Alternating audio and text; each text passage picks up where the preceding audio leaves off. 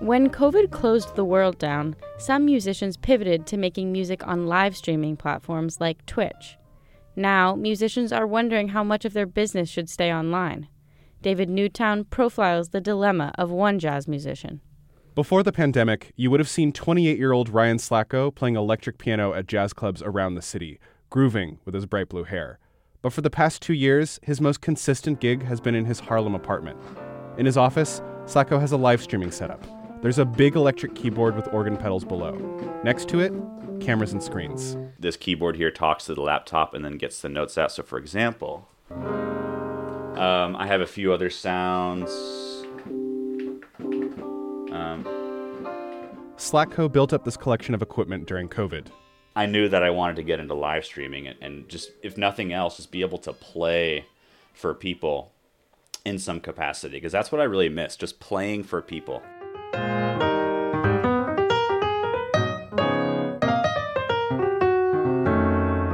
What you're hearing is one of Slatko's performances on Twitch, a live streaming platform that's most well known for its video game enthusiasts. Slatko jams out while covering Miles Davis's Milestones. His eyes are flashing back and forth from the piano keys to his computer screen to read chat. The screen switches between a wide shot of his face to an overhead shot of his fingers.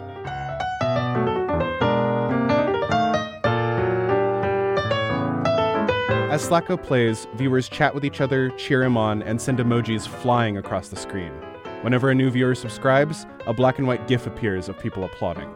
They make supporting a creator feel fun and engaging and not like this annoying, boring chore you have to do. Like, ugh, I gotta support this guy, I gotta donate. But sometimes they don't really donate enough. Over the three and a half hour stream, Slatko makes $45 in tips and gets $20 from new monthly subscriptions.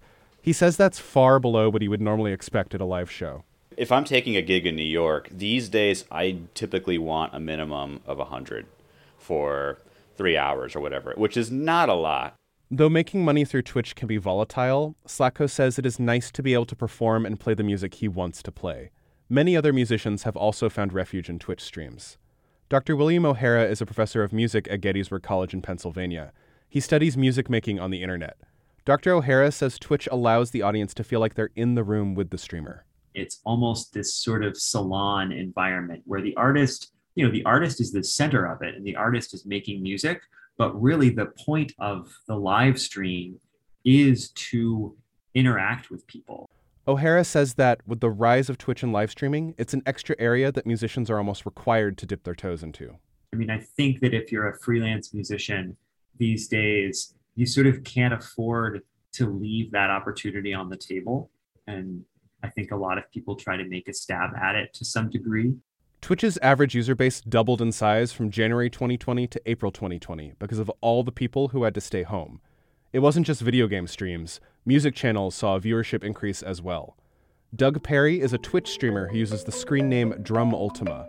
He plays percussion instruments like marimba and vibraphone and covers video game music. Maybe you recognize this famous tune?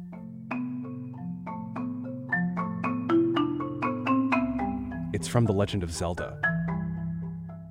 Perry says he had a Twitch channel before COVID hit, but he really started to focus on it early on in the pandemic. He says his monthly income from Twitch tripled during those first few months. I saw my profits increase dramatically as a result of the newfound attention and focus on my stream, probably combined with the fact that I had more of an audience because everybody else was staying inside. And that's what kept me afloat through the pandemic was my streaming as a result. Though Perry was thankful for that attention and support, he's having to step back a bit from Twitch due to worries about burnout. He still signs on for Marimba Mondays, though.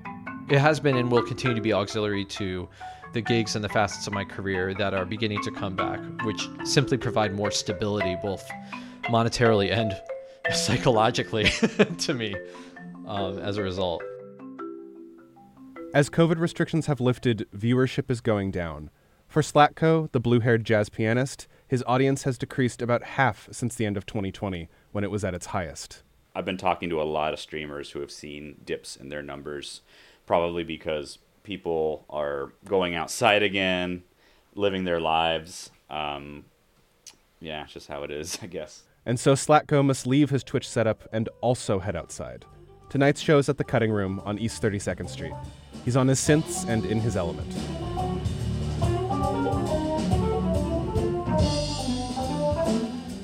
This is more lucrative than his Twitch session, but not by much. He made 80 bucks. Slatko had hoped he could live a life where he was doing both Twitch and live gigs, but he says the numbers just aren't adding up. So, here's his plan. He's stepping back from streaming, he's being picky with gigs, and he's looking into teaching, coding, or video editing opportunities. I've just kind of accepted that, you know, this is a hard profession and it's not it's not my fault. Like I didn't fail as a musician because I'm not able to make a living for it. It's just the economy failed me. Slatko thinks this is a long-term plan. Music won't be out of his life. He wants to save up money to make an album, but living expenses mean he can't keep only doing what he loves. David Newtown, Columbia Radio News.